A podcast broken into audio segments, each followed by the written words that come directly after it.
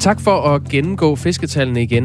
Det er så vigtigt at validere de påstande, som bliver kastet ud i medierne. Det er sådan en vigtig journalistisk opgave, skriver Sofie, som lytter med fra København. Tak for sms'er. Der er kommet mange, og vi tager en strive af dem nu her.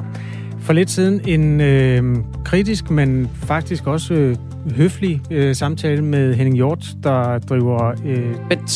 Bent Hjort. Undskyld, ja, det er rigtigt. Bent Hjort, han er en del af fiskeindustrien og forsyner fiskere ved Bornholm. Og har naturligvis store interesser i, hvor store kvoter der tildeles. Og de er jo så blevet skåret ret kraftigt ned inden for den sidste uge. Det er grund til, at vi har bragt en masse tal ud med, hvor mange fisk der er. Og så kaster vi os ud i regnestykket, hvor mange af dem spiser sælerne. Og der var altså stor uenighed mellem forskeren, som vi refererede, og fiskeren. Bendiks Søgaard har skrevet, sæloptællingen sker med faglige og dokumenterbare videnskabelige metoder. Nemlig, tak Kasper. Der er flere faktorer, som trykker for torskens velbefindende. Fiskere, forureninger i havet, og så naturens almindelige sammensætning, som for eksempel sæler. Efter sigende er visse dele af Østersøen nærmest uden ilt, men når krybben tomme, så bides hestene. Ja, det forstår man godt. Ja. Når der ikke er ret meget, så slås man om den smule, der er. Og ja. Det er jo også den situation, fiskerne står i øjeblikket. Der er også den anden side af diskussionen, eller i hvert fald den anden opfattelse af situationen. Det er Ellen, der skriver ind, lad nu fiskeren tale. Forskeren har han siddet på sit kontor. Fiskeren er dagligt i farvandet. Ja, jeg tror faktisk, at mennesker, der forsker i havpattedyr, også nogle gange er uden for kontorerne. Det vil jeg ved med. Ikke desto mindre er det jo en videnskabelig metode, der skal bruges til at fastslå. Man kan jo ikke anekdotisk kort sejle rundt og tælle fiskene en af gangen, og heller ikke sælerne. Og det var jo der striden til æble lå, hvor mange sæler er der i lige det område, hvor fiskekvoten bliver sat ned. Forskeren ser omkring 3.000. Vores ven fra fiskeindustrien var ude i cirka 20 gange så mange. At spørge fiskerne om det er sæler og skarv, der er skyld i torskens udryddelse, giver jo ikke mening, da de tænker med deres pengepunkt. Spørg havbiologer, det er det eneste relevante at gøre. Der, hvor man i hvert fald diskuterede, og hvor der var en klar diskrepans mellem det, forskeren sagde, og det, som fiskerne siger, det var, hvor meget kan en sæl spise? Altså, fiskeren, vi talte med allerførst, han hedder Henning Finde, han var oppe i at sige, at en sæl kunne spise op til 7 kilo. Og det kan den simpelthen ikke. Altså, den kan spise op til 5. Det er i hvert fald de tal, som figurerer rundt omkring. En sæl, den kan veje op omkring, hvis den er en rigtig fat ass, så kan den veje 140 kilo. 150 kilo, tror jeg måske, er den fedeste sæl i Danmark. Og det vil sige... Hvor ved du det fra? Var jeg sige, men... Jeg har taget det lidt. Ja, det er anekdotisk. Jeg hentede alt muligt data på det. Okay. Men de fleste vejer meget mindre. Og forestil dig et menneske på 150 kilo. Altså, de spiser heller ikke mere end 5 kilo mad på en dag. Det kan simpelthen ikke lade sig gøre. Nej. Lad os give det sidste ord til Lars fra Sønderborg, der skriver, man skal aldrig stole blindt på en kilde, ej heller en videnskabeligt uddannet såkaldt ekspert. Fiskeren er ikke akademiker, men til gengæld på havet nærmest dagligt, og det giver også en erfaring og indsigt, som også er sandhed, der er værd at høre på, selvom det afviger fra forskerens. Fiskere og landmænd er altså ikke per definition griske svin. Det sidste kan vi godt blive enige om. Jamen, vi har i hvert fald aldrig nogensinde kaldt nogen for griske svin. Nej. Eller svin i det hele taget i radioen. Det lader vi andre om. Men vi er jo forpligtet til at både lade dem komme til ord og efterprøve deres påstande. Vi har sgu gjort begge dele den uge, der er gået. Snart er gået. 1424 har de gode mennesker, der har skrevet ind til det her program, skrevet ind på, og det kan du også gøre, hvis du tager din telefon frem. Start beskeden med R4 og et mellemrum, og så er der god chance eller risiko for, at vi læser den op her i studiet. Godmorgen, du lytter til Radio 4. Vi hedder Jakob Grosen og Kasper Harbo. Kongsberg, en by sydvest for Oslo i Norge, med lidt over 25.000 indbyggere, blev onsdag aften ramt af en episode, hvor en mand med bue og pil dræbte 5 mennesker. Et af gerningsstederne var i et Coop Extra supermarked i Kongsberg. Nathania Sukkot er dansker, som bor i Kongsberg. Godmorgen. Godmorgen. Hvor befandt du dig kl. 18 onsdag, da det her angreb begyndte? Jeg var så heldig, at der var nogle omstændigheder, som gjorde, at jeg lige præcis den dag ikke havde været nede i samme supermarked at handle ind. Så jeg sad oppe i min lejlighed. Jeg havde møde med vores amerikanske partner på det tidspunkt. Så det var først, da jeg kom af telefonen, at jeg fik en besked fra min kæreste om, at jeg lige skulle sørge for at holde mig indendørs. på grund af alt det her, der skete. Og jeg så jo den her besked, hvor der var en kopi af, at politiet havde bedt os om at holde os inden dør på grund af en mand med bue og pil. Og først så tænkte jeg jo, at det lød jo sådan lidt haha, ganske morsomt. Men så skulle jeg lige ud og lufte hundene, og jeg bor jo sådan lidt op ad fjeldet, kan man sige, eller op ad bakken, så jeg pludselig kunne se ned over byen og så, at der var fuldstændig proppet med blå lys, og der fløj helikopter rundt, og det så meget kaotisk ud. Og så begyndte jeg jo så at se nyhederne og fik beskeder og kontaktede en politimand, jeg kender, og fik lidt opdateringer derfra. Og som aftenen gik, så blev det jo selvfølgelig, som I jo ved, bare værre og værre med dødstal og såret og så videre. Så jeg sad hjemme heldigvis på det tidspunkt. Og det er simpelthen noget arbejdsmæssigt, der gjorde, at du ikke var taget ned i det her Coop Extra supermarked på det her tidspunkt? Ja, det var blandt andet et møde tidligere på dagen, som gjorde, at jeg var henne og handle i min frokostpause i et andet supermarked i stedet for. Så der fik jeg alt det, jeg skulle have, i stedet for, at jeg skulle ned og handle der om aftenen. Nu det her, det er jo halvandet døgn siden det skete. Hvilke tanker har du gjort dig om det tilfælde? Mener du, at jeg ikke var dernede, eller hele tilfældet i det hele taget? Nej, at du ikke befandt dig i det her supermarked lidt over klokken 6 onsdag aften? Jamen, det er jo... jeg fik jo opringninger fra USA, hvor de var sikre på, at det var mig, der havde været med og blevet såret, fordi jeg har en tendens til at tiltrække mig lidt uheldige omstændigheder. Så derfor så er jeg jo enormt taknemmelig for, at jeg var taget hjem i stedet for at have nået det andet her. Havde jeg været i det supermarked, så det havde været helt forfærdeligt. Jeg havde været sikkert en af dem, der var blevet ramt af en pil, hvis det endelig skulle være. Hvordan oplevede du de her 30 minutter cirka, hvor gerningsmanden var på fri fod, på flugt fra politiet? Det var sindssygt ubehageligt. Som sagt, jeg sad jo lidt op ad fjeldet, men de beskrev jo, at han nu var stukket af, og der var ikke nogen, der vidste, hvordan han var stukket af, og hvor han var taget hen. Så for første gang i stort set al den tid, jeg har boet her, der låste jeg døren, da jeg gik ind, og jeg var ikke sådan helt tryg ved at skulle ud med hundene. Det må jeg da ærligt erkende. Så efterfølgende, så de sagde jo, de mente, de havde fanget gerningsmanden, og der kun var én, men det var sådan lidt usikkert stadigvæk. Så det var ubehageligt, absolut. Der kom billeder ud af den her 37-årige gerningsmand i går. Har du set ham før i Kongsberg? Ja, det har jeg. Hvorhen? Jeg har mødt ham nede på, i samme butik faktisk, i en Coop-butik. Hvad er dit indtryk? Har du et indtryk af ham? Ja, det er lidt forfærdeligt faktisk, fordi jeg fik øjenkontakt med ham. Jeg havde pakket mine varer, og så kiggede jeg over, og han var på vej ind i butikken. Og jeg tænkte faktisk for mig selv, ham der, han ligner en, der kravler op i et tårn en eller anden dag og begynder at skyde folk. Han har et sindssygt ubehageligt blik. På samme tidspunkt er det både tomt, men sådan hadefuldt nærmest. Så det var meget ubehageligt at møde ham. Altså, tænkte du simpelthen det, da du så ham? Ja, det gjorde jeg. Politiet ankom til stedet her kl. 18:18, hvor de kunne se gerningsmanden og identificere ham. Og her blev politiet så beskudt med pile og mistede synet af gerningsmanden. Det er altså onsdag aften, jeg beskriver her. Klokken 18:47, 35 minutter senere cirka, blev manden anholdt af politiet. Det skete efter en konfrontation mellem gerningsmanden og politiet. Han har så dræbt de her personer over et stort område med flere forskellige gerningssteder. Det formodes, at alle 5 omkomne blev dræbt efter kl. 18:18, hvor politiet så gerningsmanden første gang. De dræbte er 4 kvinder og en mand, og alle sammen i alderen 50-70 år. Nathania Sukkot, nu bor du så i Kongsberg og kender byen godt.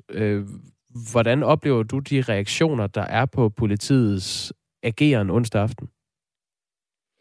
Ja, folk er jo ikke specielt imponeret. Der har jo tidligere været klager over, at de sammenlægger alle de her politidistrikter, og at reaktionerne er lidt for langsomme. Der er ikke nok politi, men altså igen, der sker jo aldrig noget her i Kongsberg. Så, men folk synes jo, det er bemærkelsesværdigt, at det har taget så lang tid for dem, selvom de faktisk var bevæbnede, da de kom. De plejer jo ikke at gå med våben heroppe, politiet. Men her var det blevet besluttet, at de skulle have våben, når de kom op for at se, hvad ham her fyren lavede.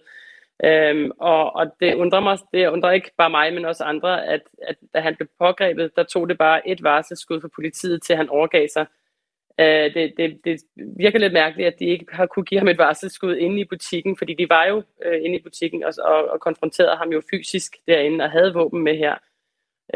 Og så på en eller anden måde formår han at slippe ud derfra og i den periode så nå at slå fem uskyldige mennesker ihjel. Det tror jeg, der er mange, der synes er bemærkelsesværdigt og gerne vil have en forklaring på. Ja, det er ret interessant, det du siger her, at de var bevæbnede. Fordi i den dækning, vi kan følge her i Danmark, så er det sådan lidt, i hvert fald i bedste fald lidt i koder, det der bliver sagt fra politiet om, hvorvidt man havde våben eller om man ikke havde. For det er jo nogle gange sådan i Norge, at politiet ikke er bevæbnet. Men ved du, at de betjente, der gik ind og mødte den her mand første gang, før han begik nogen drab, at de var bevæbnet? Først og fremmest, det er ikke nogen gange, de er bevæbnet. De er jo stort set aldrig bevæbnet, men har fået lov til at være bevæbnet nu, efter det her, der er sket, og det er jo så sandsynligvis kun for en kort periode.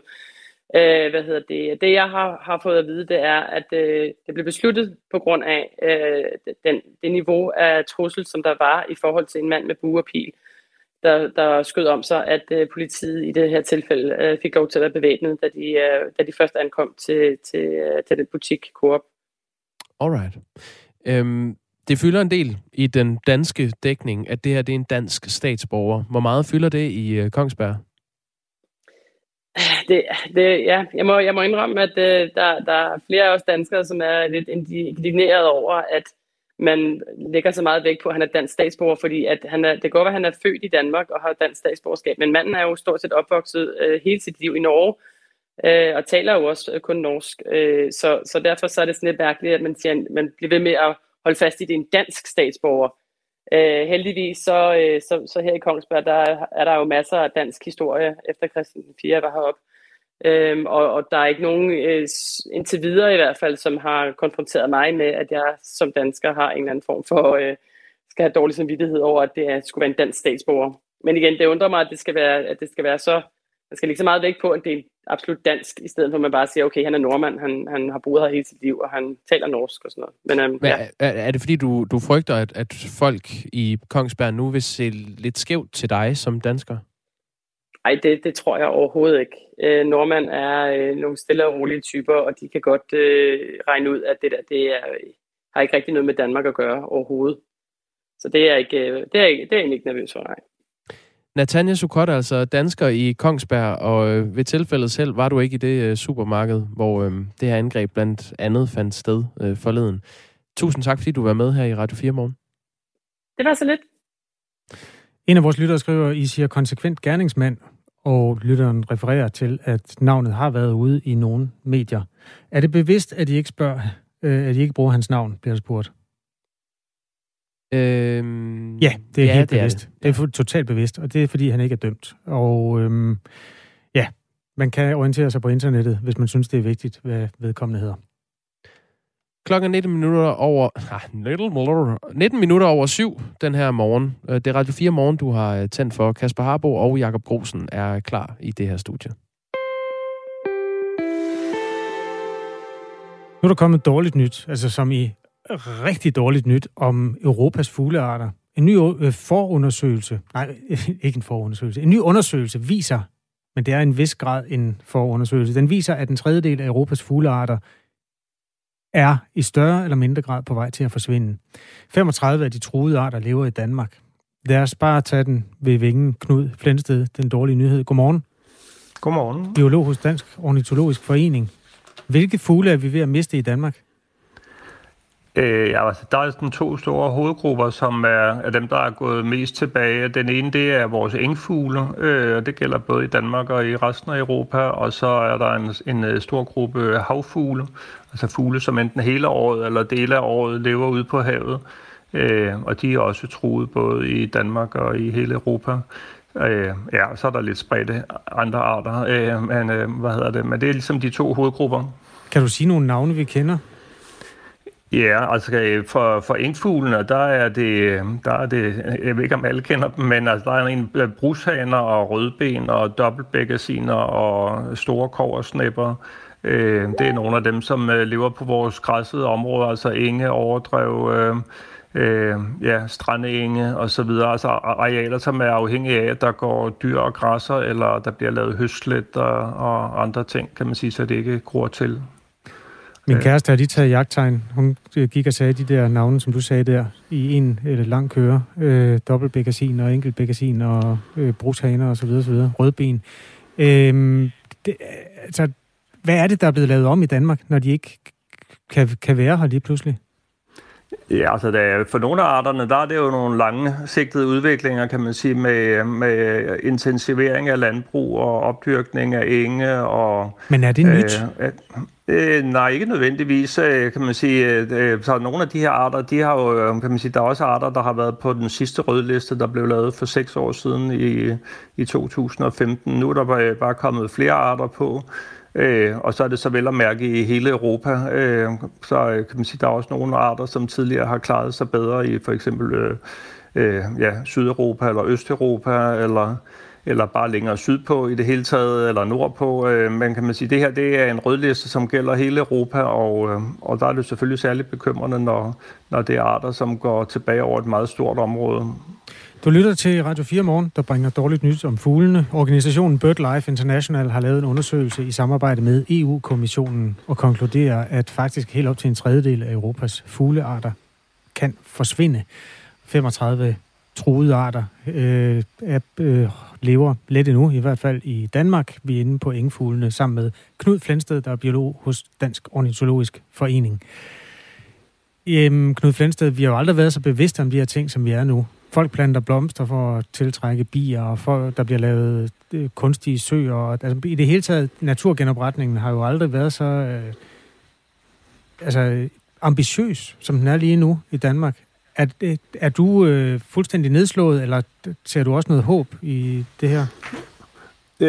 Ja, i høj grad kan man sige. Nu har I valgt at indlede med de negative ting på rødlisten der, men der er faktisk også arter, der er pillet af rødlisten, som har fået det bedre. For Danmarks vedkommende, der er det faktisk lidt flere arter end der kommer på, så man skal da bestemt også lægge mærke til, at der er ting, der hjælper. Altså flere rovfuglearter for eksempel er blevet nedlistet på rødlisten, og det vil sige, at de er mindre truede nu. De er ikke nødvendigvis pillet helt af listen, men de er mindre truede, end de var for 6 år siden. Det gælder for eksempel den røde glente, som er gået fra for 20 år siden. Der var den faktisk truet i hele verden, og så for 6 år siden der i 2015, der var den stadigvæk rødlistet i Europa, men nu er den pillet helt af rødlisten. Og det er blandt andet på grund af fremgang i Danmark og i Sverige. Som gør, at den, kan man sige, nu den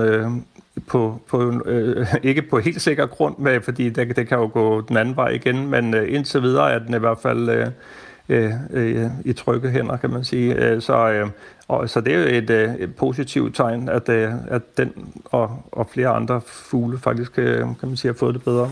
Det kunne vi i virkeligheden også have vinklet indslaget på, men nu føles det bare på en eller anden måde mere trygt at starte med at sige, at verden er ved at gå under. Knud Flensted. Man kan også sige, det er også hele formålet med rødlisten, kan man sige. Det er jo at rette opmærksomheden på dem, som har det skidt. Og der er jo nogle arter, som, kan man sige, er på direkte randen af udryddelse, men der er også almindelige arter på rødlisten, som bare er gået tilbage. Altså hvis en art går tilbage med mere end 30% i løbet af 10 år, så kommer den på rødlisten. Så der kan sådan set godt være relativt almindelige arter på rødlisten. Jeg ved ikke, om du kan svare på det her fra hoften. Det er, fordi der kommer sms fra mennesker, der hører Radio 4 Morgen undervejs i interviewsene, Knud Flensted. En spørger, hvor mange procent af fuglene stod som truede for 6 år siden? Ved du det? Kan jeg ikke lige svare på stående fod, men jeg vil sige sådan cirka 1/4 af lidt over 1/4 af lidt under 1/4, kan jeg se her, er rødlistet og det var de også for for 6 år siden. Det der sker, det er, at der er nogen, som så får det bedre, fordi man gør en indsats for at hjælpe dem, og så er der så nogen, der kommer på, så der er på den måde, for Danmarks vedkommende er der som sagt lidt flere, der har fået det bedre, end der har fået det værre. Hvad så, hvis nogen sidder og tænker, når de hører dig fortælle det, så er det måske godt nok. Naturen er foranderlig, og det har den altid været. Ja, det er ikke bare, for det er jo ikke fordi, at naturen i sig selv er foranderlig, kan man sige, så det er ikke naturlige ændringer for de fleste arters vedkommende. Selvfølgelig er der nogle af dem, som der, hvor det går op og ned, men det, som er alarmerende, det er jo, at langt hovedparten af de her arter, de er truet på grund af vores adfærd. Enten for eksempel intensivering af landbrug, eller skovbrug, eller overfiskeri i havet, eller nogle steder direkte forurening. Og der er det jo så, at vi kan vælge at ændre adfærd og hjælpe dem, og det er så det, der viser sig ved, at arter der, får det bedre igen og bliver pillet af rødlisten, og så er der så andre steder, hvor der så måske dukker nye problemer op, klimaforandringer for eksempel, eller øget intensivering af landbrug, som det for eksempel er sket i Østeuropa igennem de senere år. Tak fordi du var med, Knud Flensted, og også fordi du lige ville putte lidt sukker ind i en lidt sur historie. God dag til dig. Ja, med lige måde, tak. Tak, biolog hos Dansk Ornitologisk Forening. Den gode nyhed var altså, at den dårlige var, at en tredjedel af arterne kan forsvinde. Den gode nyhed var, at mange er pillet af rødlisten. For eksempel den røde glente, som er en smuk rovfugl. Morten D.D., Danmarks mest elskelige biolog, han fortalte mig engang, at observationerne af rød glente tit kunne ses langs med de store veje. Fordi når folk kørte ind i en mår eller en grævling eller et eller andet egern, eller hvad man nu kan risikere at køre over, så var det gefundenhedsfressen for de røde glenter. De har simpelthen lært af menneskenes adfærd. Mennesker kører ind i dyr, så hvis jeg gerne vil have et godt liv som rød glente betragtet, så skal jeg bare sætte mig langs med en af de store landeveje. Du er en ørn til sådan fuglejournalistik, Kasper. Men er det hverken fugl eller fisk, eller er det det mest skidt, ikke? Vi har været begge dele i dag i hvert fald. Der har været både fugl og fisk i radioen. Der er uler i mosen. 7:53. Det er Jakob Grosen og Kasper Harbo, der rører gryden i dag.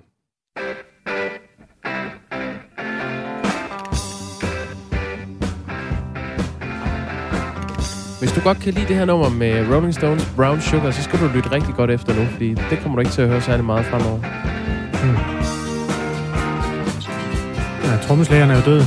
Eller hvad tænker du? Ja, det er en af årsagerne. De har fundet en stand-in, fordi de turnerer stadig. Okay. Nu skruer vi lige lidt ned, så kan Mick Jagger få lov til at synge i baggrunden. Det er nummeret Brown Sugar, som er et 50 år gammelt hit. Det er faktisk en af Rolling Stones mest populære sange.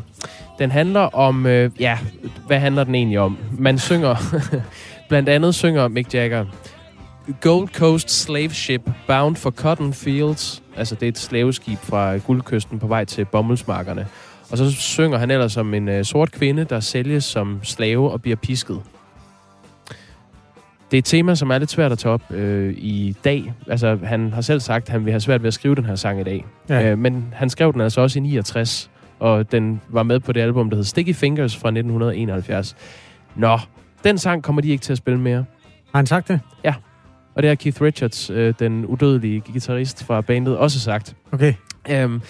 Der har været kritikere af, at de bruger den her sang live. De mener, den giver et stereotyp billede af en sort kvinde. Jeg har siddet og researchet på den her historie her til morgen, og lagt mærke til, at der er mange kritikere, der påpeger, at det er upassende, at man sammenligner rædslerne ved slaveriet med det at være afhængig af brugen heroin. For det er blandt andet det, de gør. Den hedder Brown Sugar-sangen. Oprindelighed sang faktisk Black Pussy, kan jeg fortælle om. Så det var endnu værre. Det var et meget sjældent klarsyn, Mick Jagger fik dengang, hvor han besluttede at ændre den titel. Og så kom den så til at hedde Brown Sugar. Men Keith Richards har sagt, at han forstår simpelthen ikke problemet ved, at de skulle spille den her sang, men anerkender, at der er nogen, der har det sådan. Han er kommet ned fra træet igen, som man siger. Ja. Han har sagt, forstår de ikke, at det er en sang om rædslerne ved slaveri? De prøver at begrave den, altså cancel it. I øjeblikket vil vi ikke i konflikt med alt det der shit. Så derfor så har de bare sagt, fuck it all, vi spiller ikke Brown Sugar længere. Jeg kan kun tænke på det, du sagde med, hvad sangen skulle have heddet. Det er noget af det bedste, de har besluttet for sig selv nogensinde.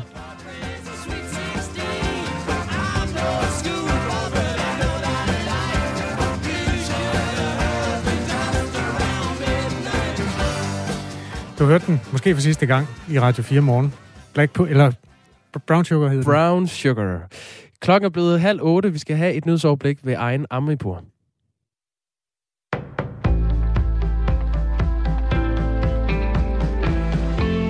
Vi Hvis du kender det der med, at når man har ferie, så ryger der lige et par ekstra øl eller glas vin ned, så er du ikke alene. Sådan er hverdagen for flere ældre mennesker. I en helt ny rapport fra Region Sjælland peges der nemlig på, at personer i sit otium har taget sit feriedrikkemønster med ind i deres pensionisttilværelse. Og det er noget chef for alkohollinjen hos Alkohol og Samfund, Bjarne Stinger Elholm, kan genkende. Det er helt klart en tendens, vi kan genkende. Altså, der er en del ældre, 60+, 65+, som udvikler alkoholproblemer. Praktiserende læge i Præstø, Christian Jensen, er en af de læger, der har været med til at gøre Region Sjælland opmærksom på tendensen i forbindelse med den rapport, der er blevet lavet. Og patienterne kommer ikke selv at sige, at de drikker for meget, så det er noget, lægerne ser mellem alt det andet, siger Christian Jensen. Vi ser det sådan lidt i det gemte i udskrivelsesbreve fra sygehuse, fra skadestuen, skader, der er sket sådan på et lidt underligt grundlag eller på et underligt tidspunkt. Også organisationerne Ældresagen og Faglige Seniorer bekræfter, at ældre, der tager ferievaner med sig ind i hverdagen, er et aktuelt og stigende problem.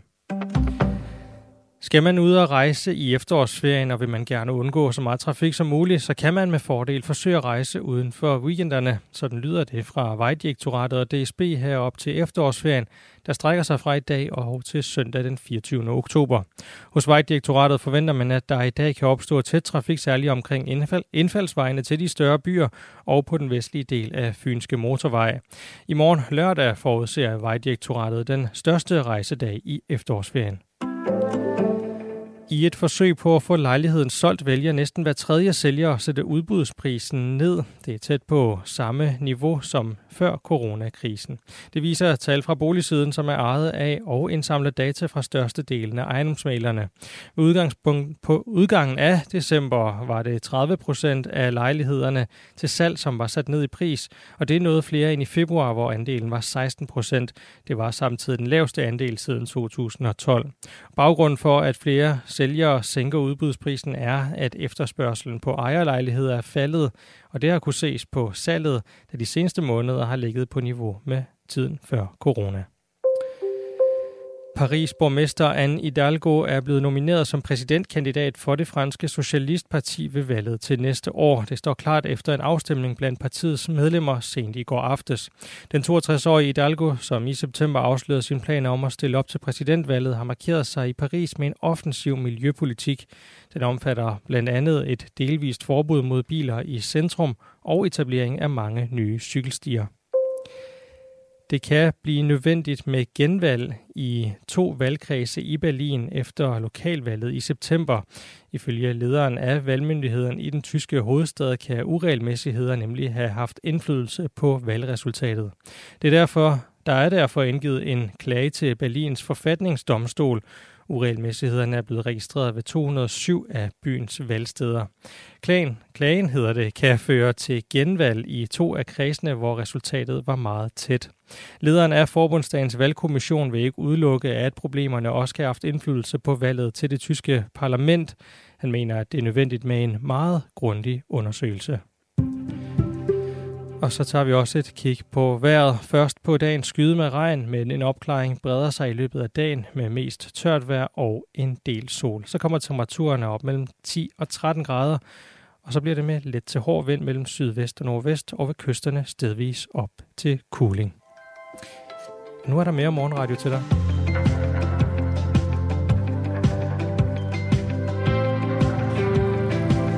Det kan vi bekræfte. Velkommen til. Godmorgen. Tak fordi du har tændt for Radio 4. Klokken er 7.34. Jeg hedder Kasper Harbo. Jeg hedder Jakob Grosen. Alt det hysteriske show-off med, at vi skal lave vildmarksbede og lade haverne stå, holder ikke i længden. Det er jo bare en tidstrend. Ingen kan vel forestille sig, at det redder noget som helst, der holder i 1000 år, skriver Michael og fortsætter.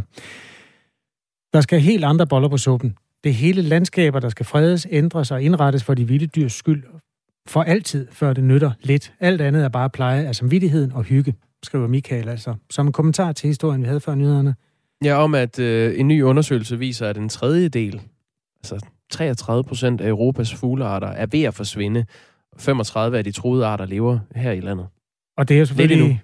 Ja, og sprogligt er det jo et godt virkemiddel at sige, at de er ved at forsvinde. De er på det, der hedder den røde liste, og det er ikke det samme som, at man forsvinder. Nogen arter har befundet sig på den røde liste i mange år, blandt andet rovfuglen den røde glinte, som har det ret fint. De er på retur. Ja, Der findes jo også en blå glente, som er sindssygt flot. Du skal sætte dig og google de to fugle på et tidspunkt. Det kunne jeg da gøre nu. Ja, gør det bare. Blå så kan jeg lige læse en anden sms op imens. Det er fra Helle. Arternes uddøen, skriver Helle. Det er ubegribeligt, at dybt tabu... Nej. Det er ubegribeligt, at det stadig er dybt tabu. At allerstørste årsag til arternes uddøen og største trussel mod menneskets livsgrundlag helt klart er gylde, gift, landbruget. Der i 1960 omlagde vores naturlige 6.000 år gamle, ikke klima, natur- og ødelæggende jordbrug. Uhyggeligt er det, at gylde og gift også ubetinget er den allerstørste klimaødelægger. Hvor længe endnu, men vi tør beholde dette brug, skriver hun. Man er velkommen til at skrive ind på den historie, og alle andre. Men hvis den her historie, den praller af på dig som vand på en gås, eller om det faktisk er noget, der går rent ind, så kan du skrive ind på 1424, start besked med R4. Der er jo et apropos alt det, som lige stod der med svin og gylde og sådan noget. Mm. Der er en af de store festivaler, der går totalt vegansk næste år. Den historie bliver vi næsten nødt til også at runde på et tidspunkt. Ja, ved du, skal vi ikke lade det være en cliffhanger? Jo. Klokken er 7.36. Vi er glade for, at du lytter med. Skriv til os på 1424, hvis du har kommentar. I weekenden holder Kristendemokraterne deres årlige landsmøde i Middelfart. Partiet er ikke blevet valgt til Folketinget siden 2005, men øjner nu igen en mulighed.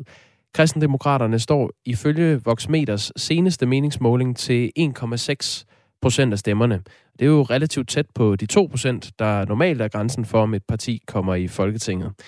I Folketinget kan de blive afgørende for, hvem der kan ende som det borgerlige bud på en statsminister.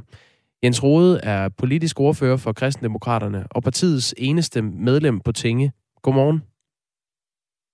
Godmorgen. Godmorgen. Hvad bliver det vigtigste politiske tema for jer i Kristendemokraterne på landsmødet i weekenden?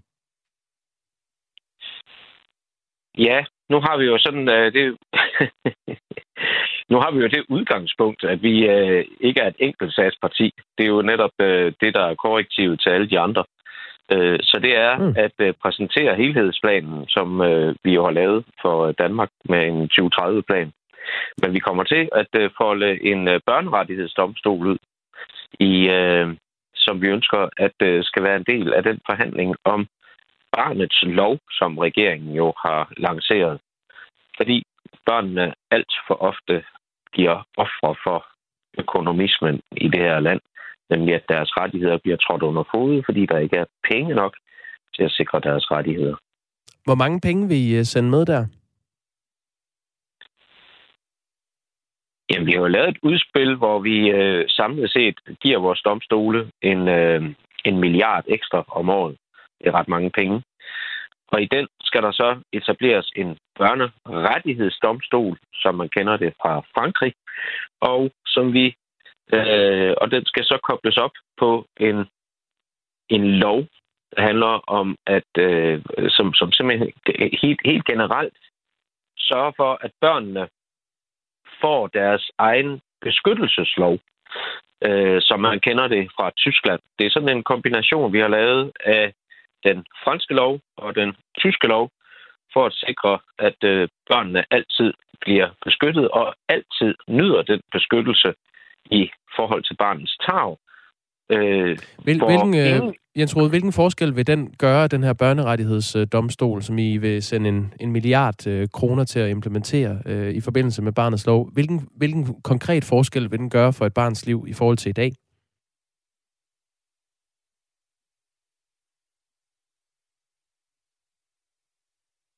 Det er ikke, fordi Jens Rode tænker, det er, fordi han røg af, åbenbart. Nå, okay. Jeg troede, jeg fik ham. Nå, jamen, så vi ringer lige op til Jens Rode igen. Jens Rode siger jo altså, at Kristendemokraterne ikke længere er et enkeltsag, og ikke længere, det siger jeg, fordi Kristendemokraterne voksede jo faktisk frem som et enkeltsagsparti, dengang det blev født i form af abortmodstand. Den fortid har partiet gjort op med, og er jo altså ved at vokse sig, måske ind i Folketinget igen efter 20 svære år. Det er 20 år siden Kristendemokraterne sidst blev valgt ind på traditionel vis i Folketinget. Men står altså godt og fik også et godt valg sidste gang for, hvad er det, 2 år siden? Ja, 2019. Relativt godt, ja. Jens Rode, du er med os igen. Beklager, du røg af. Jeg ved ikke, om det er fejlen ligger hos os, men godt, du er der igen. Vi ligger, nu kan jeg høre, hvad I siger. Vi ligger jo på 2,5 i den sidste Gallup-måling. Ja, det er alt efter hvilken. I ligger til 1,6 i Voxmeters seneste. Ja, og vi ligger på 2,5 i i Gallups måling. Yes. Hvilken konkret forskel, nu fortalte du om den her børnerettighedsdomstol, hvilken konkret forskel vil den gøre i et barns liv i forhold til i dag? Den vil gøre det forskel, at intet barn nogensinde får offret sine rettigheder på for eksempel kommunens økonomiske bord.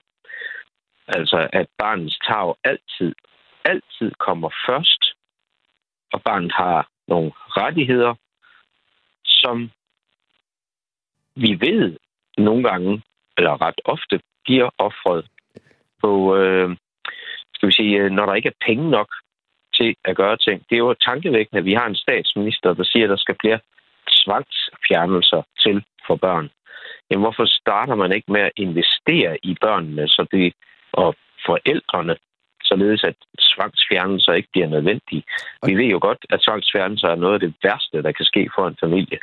I vil investere, Jens Rode, I vil investere en ekstra milliard kroner til at implementere sådan en børnerettighedsdomstol i forbindelse med barnets lov. Hvor skal de penge komme fra? Ja, det har vi jo beskrevet i vores 2030-plan. Ja, men du må godt svare på det her. Jamen, det er jo en sammenhængende økonomisk plan, vi har lavet. Så det er jo ikke sådan, at du kan spørge mig, hvor henter du pengene direkte derfra? Vi har lavet en plan, der samlet set hænger sammen for 2030 med skattelettelser, med initiativer i den offentlige sektor, hvor vi blandt andet investerer kraftigt i vores sundhedsvæsen, vores psykiatri osv., og det er en samlet plan 2030, så du kan ikke bare hive et element ud. Der er flere faktorer. Sådan gør vi. Ja, det er jo når du nu interviewer mig, så går jeg ud fra, at du har vores 2030-plan, så kan du jo læse det der. Ja, men det er jo bare ikke alle lytterne, der sidder med den. Det er derfor, så plejer vi lige at spørge politikerne om men gør, det. Men gør du? Hvad gør jeg? Men gør du? Hvad gør jeg? Jamen, sidder du med vores 2030-plan? Altså, så vil du jo vide. Ja, den ligger ude på mit skrivebord. Ja. Men det er jo derfor, jeg spørger dig, for at få dig til at udlægge din politik, Jens Rode. Isabella Arendt har været formand for Kristendemokraterne siden folketingsvalgkampen i 2019, hvor partiets daværende formand, Stig Grenov, tog en stressrelateret sygeoverlov. Partiet kom ikke ind i Folketinget ved det seneste valg i 2019. Der fik jeres parti, Jens Rode, der var du ikke en del af det, men 1,7% af stemmerne. Og i april i år meldte Jens Rode sig så ind i Kristendemokraterne, og partiet er dermed nu repræsenteret med et mandat i Folketinget. Hvad betyder det, tror du, for Kristendemokraternes muligheder for at blive valgt næste gang? Det ved jeg ikke. Det vil jo vise sig. Hvad tror du? Jamen, det ved jeg ikke. Altså, det har jeg jo ikke nogen chancer for at sige noget om. Altså, vælgerne må jo give deres dom den dag, vi er der. Men overordnet set, så gør det jo, at man har lidt mere synlighed. At man har en chance for på Folketingets talerstol at tilkendegive, hvad vores værdigrundlag er, og hvad vores politik er på forskellige områder. Det gør jo selvfølgelig en kæmpe forskel for synligheden i partiet, om man har adgang til Folketingets talerstol, eller om man ikke har det. Men om det betyder, at vi bliver valgt, eller om vi ikke bliver valgt, det kan jeg jo af gode grunde ikke sige noget. Nej. I lørdagens Berlingske sagde du, Jens Rode, følgende om de to borgerlige statsministerkandidater. Jeg siger bare, at som tingene er lige i øjeblikket, oplever jeg en Søren Pape, der er meget mere manøvredygtig og meget mere pragmatisk, og knap så kæk, og knap så arrogant og nedladende over for de mennesker, han er uenig med, som jeg engang imellem synes, at Jacob Ellemann er. Det er der, vi skal hen nu, Jens Rode. Hvorfor er Jacob Ellemann ikke egnet som statsminister, som du ser det? Det har jeg ikke sagt, at han ikke er. Men det er jo et spørgsmål om, når vi ender med en dag at skulle pege på en statsministerkandidat, hvem vi har tiltro til. Alting i politik handler jo om tro. Altså tiltro. Og vi ser en Søren Pape, der for tiden er ret dygtig til at facilitere, skal vi sige, det brede samarbejde. Og det er blandt andet, fordi Søren Pape ikke har puttet sin politik ind i en eller anden cementblok af et skattestop, som forhindrer alle mulige, eller som forhindrer, skal vi sige, en forhandling om at lave nogle reformer. Mm. Og for os er det jo vigtigt, at vi har en statsminister, der er pragmatisk, som ikke har dogmer, som ikke er låst fast, men har en mulighed for, kvæg sin pragmatisme, altid at finde løsninger, hvor man også skal imødekomme andre partier. Men, og der er Venstre ikke i øjeblikket. Nej, og der er både noget politik og noget skattestop, som har gjort, at man ikke er gået ind i nogle forhandlinger i Venstre, men så er der også det med, at Jacob Ellemann er arrogant og nedladende. Hvordan oplever du det? Jamen, det giver jo lidt sig selv. Man kan jo bare kigge på, på den sidste halvanden uges tv. Hvor synes du, han har været arrogant og nedladende, Jacob Ellemann? Jamen, i virkeligheden vil jeg hellere tale om, hvad det er, vi gerne vil have, og hvad det er, vi ikke vil have. Men Jacob Ellemann har en... Han har valgt, og Venstre har valgt, at man hellere vil lytte til Nye Borgerlige, end man vil lytte til midten af dansk politik.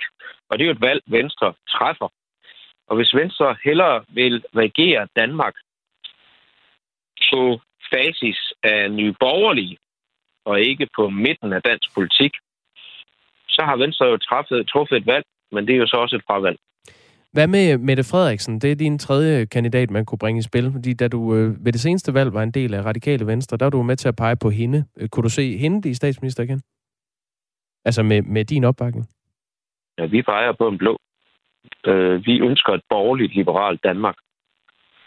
Vi ønsker en regering, der regerer hen over midten. Men udgangspunktet for os er borgerligt liberalt. Og vi abonnerer ikke. Jeg synes, Mette Frederiksen er en fantastisk dygtig statsminister. Men vi abonnerer ikke på hendes opbygning af den gamle velfærdsstat anno 1960-70, som vi oplever, at hun er i gang med. Og derfor har vi et borgerligt liberalt ønske for den kommende statsminister. Og der er Søren Pape jo bare et godt bud i vores øjne. Der er altså... det er Jens Rode, vi taler med her. Politisk ordfører for Kristendemokraterne og eneste medlem på Tinge. Og det gør vi, fordi Kristendemokraterne holder deres årlige landsmøde i Middelfart her i weekenden. Jens Rode, du skal have tak for, at du var med her i Radio 4 morgen. Selv tak. God dag. Ja, tak. Ja, tak lige måde. Er der nogle sms'er, vi skal tage, Kasper? Der er nogle folk, der ikke er nære med holdninger til den mand, vi har talt med. Og nogle af dem synes heller, de vil høre noget andet i radioen. Der er... vi kan lige lede efter, om der er noget. Der er noget godt at sige, eller noget. Lad ikke solen gå ned over din vrede, kære lytter. Hvis du har noget, så fortæl det til os. Vi kan sagtens læse det. Ja, det kan vi nemlig. Klokken er nu 11 minutter i 8.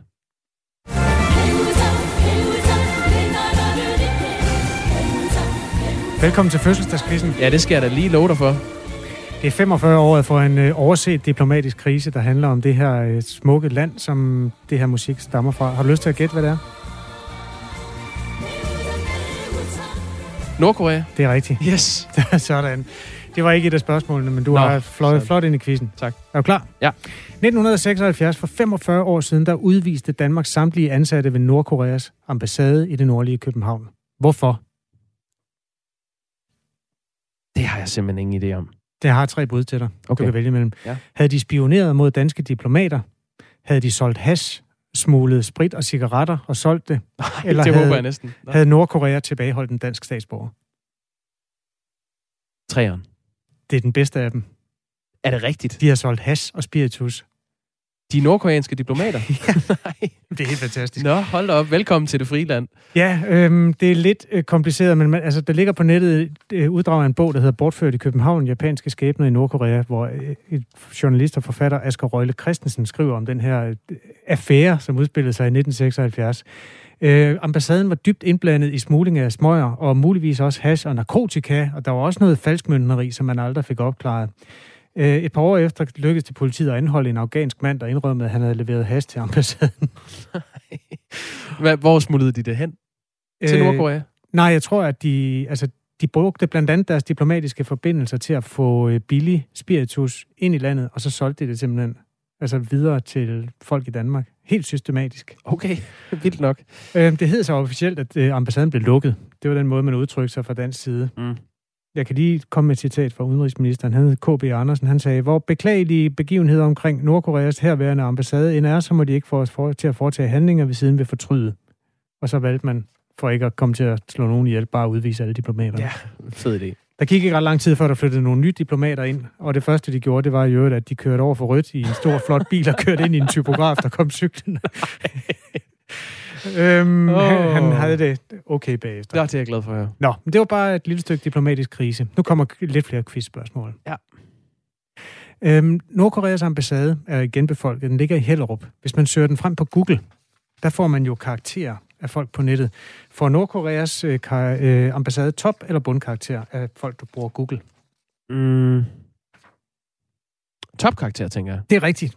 Den får 4,9 ud af 5 mulige. Ja, hvor mange har anmeldt den? Det er der 16, der har. De synes alle sammen, det er et fedt sted. Okay. For eksempel USA, den får kun 2,7. Ved vi, om det er et... Nå, nej, man kan jo ikke rigtig komme ind i Nordkorea, men det kunne godt være, det var et krav, at man lige gik ind og gav en positiv anmeldelse på Google, hvis man ville noget. Det tror jeg i hvert fald er en god idé, hvis du gerne vil derovre. Nå. Godt. Det var en rigtig. Ja, her kommer næste spørgsmål. 경야는 최고領導자동지와 도널드 J. 트럼프 미 합중국 대통령 사이의 역사적인 첫 상봉과 회담이 6월 12일 오전 싱가포르 공화국에서 진행되게 됩니다. Hvad taler damen om? Du får 3 muligheder. Den kære leder har fødselsdag. Vi har fået nogle nye gode missiler. Der har været møde med Donald Trump. Jeg synes, hun sagde Jung. Så... Jong-un. Ja, det er altid et godt bud, men hvad betyder det så? Jeg tror, at den kære leder har fødselsdag. Donald? Ja. Ej, det var Trump. Det var nemlig det, hun snakkede om. Sørens også. Og Sydkoreas præsident Moon Jae-in var også med. Vi skynder os videre til næste spørgsmål.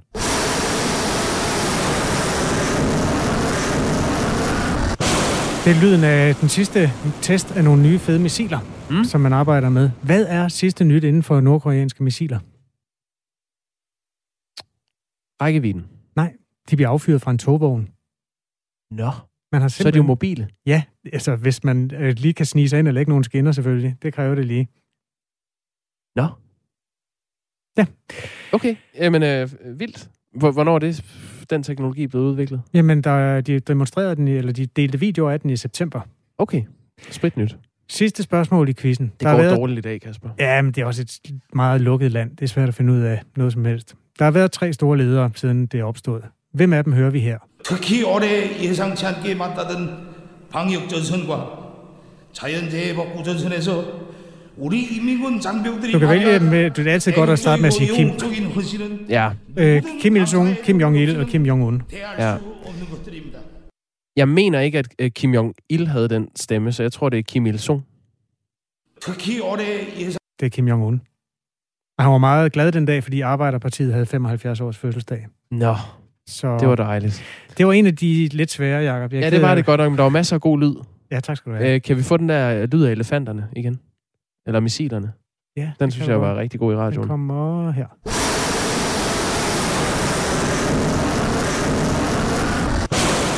Det er 45 år siden. Jeg kan kun anbefale, at man finder Asger Røgles bog på nettet og læser om dengang diplomaterne blev smidt ud, fordi de smuglede smøger.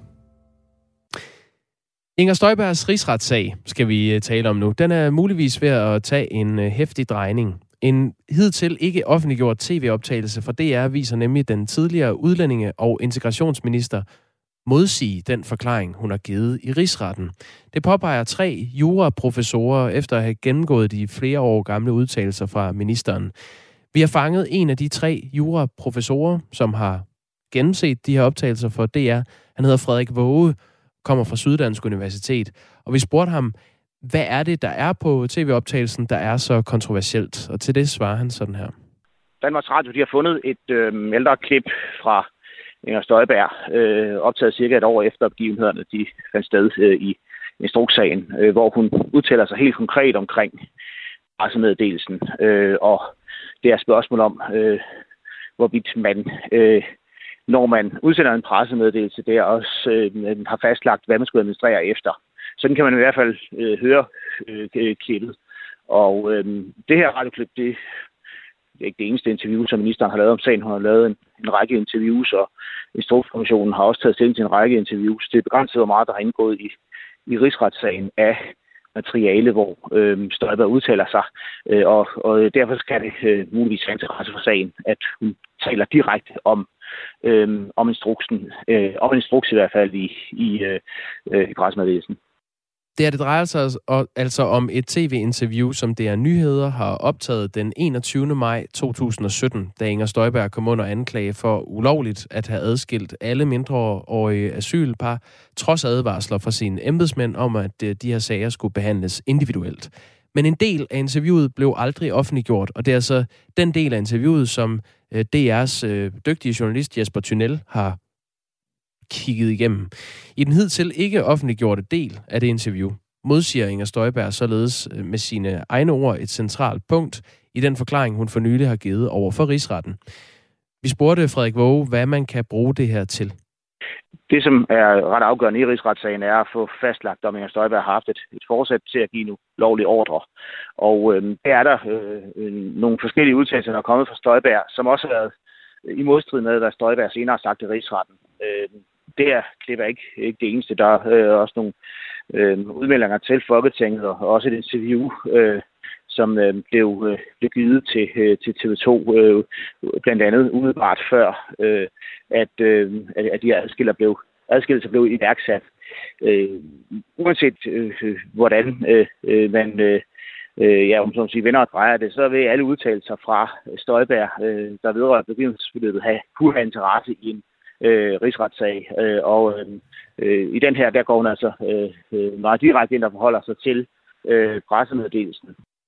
Rigsretssagen mod Inger Støjberg bunder altså i en instruks, den tidligere minister lavede, som skulle gøre det muligt at adskille så mange asylpar som overhovedet muligt.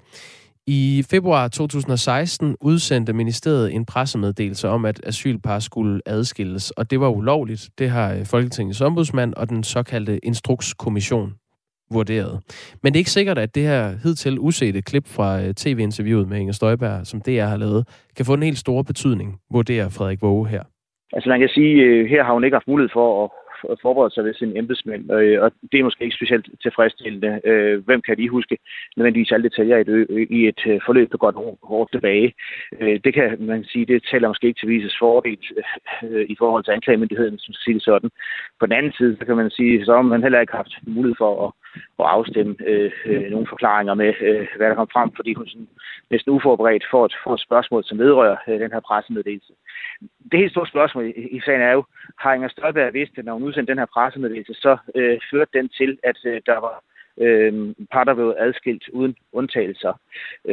Det er egentlig det væsentlige spørgsmål, der skal afgøres, og der er det et væsentligt fortolkningsbidrag, det her klip. Det siger altså juraprofessor ved Syddansk Universitet Frederik Waage om de her nyfrigivede optagelser af et interview med Inger Støjberg, som aldrig har set dagens lys fra DR. Vi har forsøgt at få en kommentar fra Inger Støjberg her til morgen. Det er ikke lykkedes, men til Danmarks Radio siger hun sådan her om de tre professorers vurderinger. Nu citerer jeg. Jo, men med al respekt. Nogle gange, når tingene er allermest sort, så skal man prøve at finde lyspunktet i det. Lyspunktet for mig i det her er, at det bliver ikke champagne til en kavlingpris, mine licenspenge bliver brugt til, siger Inger Støjberg. I den mere saglige afdeling kan vi læse et citat fra en af Støjbergs advokater, der hedder Jonas Kristoffersen. Han tilføjer i en længere e-mail, det her det er altså et uddrag. Inger Støjbergs udtalelser til DR og andre medier hænger sammen med ombudsmandens kritik i foråret 2017. Regeringen ønskede ikke at lægge sig ud med ombudsmanden.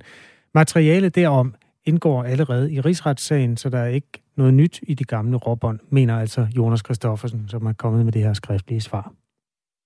Vi nærmer os nyhederne her klokken 8 med Ayn Amripur. På den anden side skal vi kaste os over historien om, at der er hård kritik af det faktum, at forskere ikke kunne få data ud af det, der hedder sundhedsplatformen, da covid-19 ramte Danmark. Mere om den sag om 5 minutter.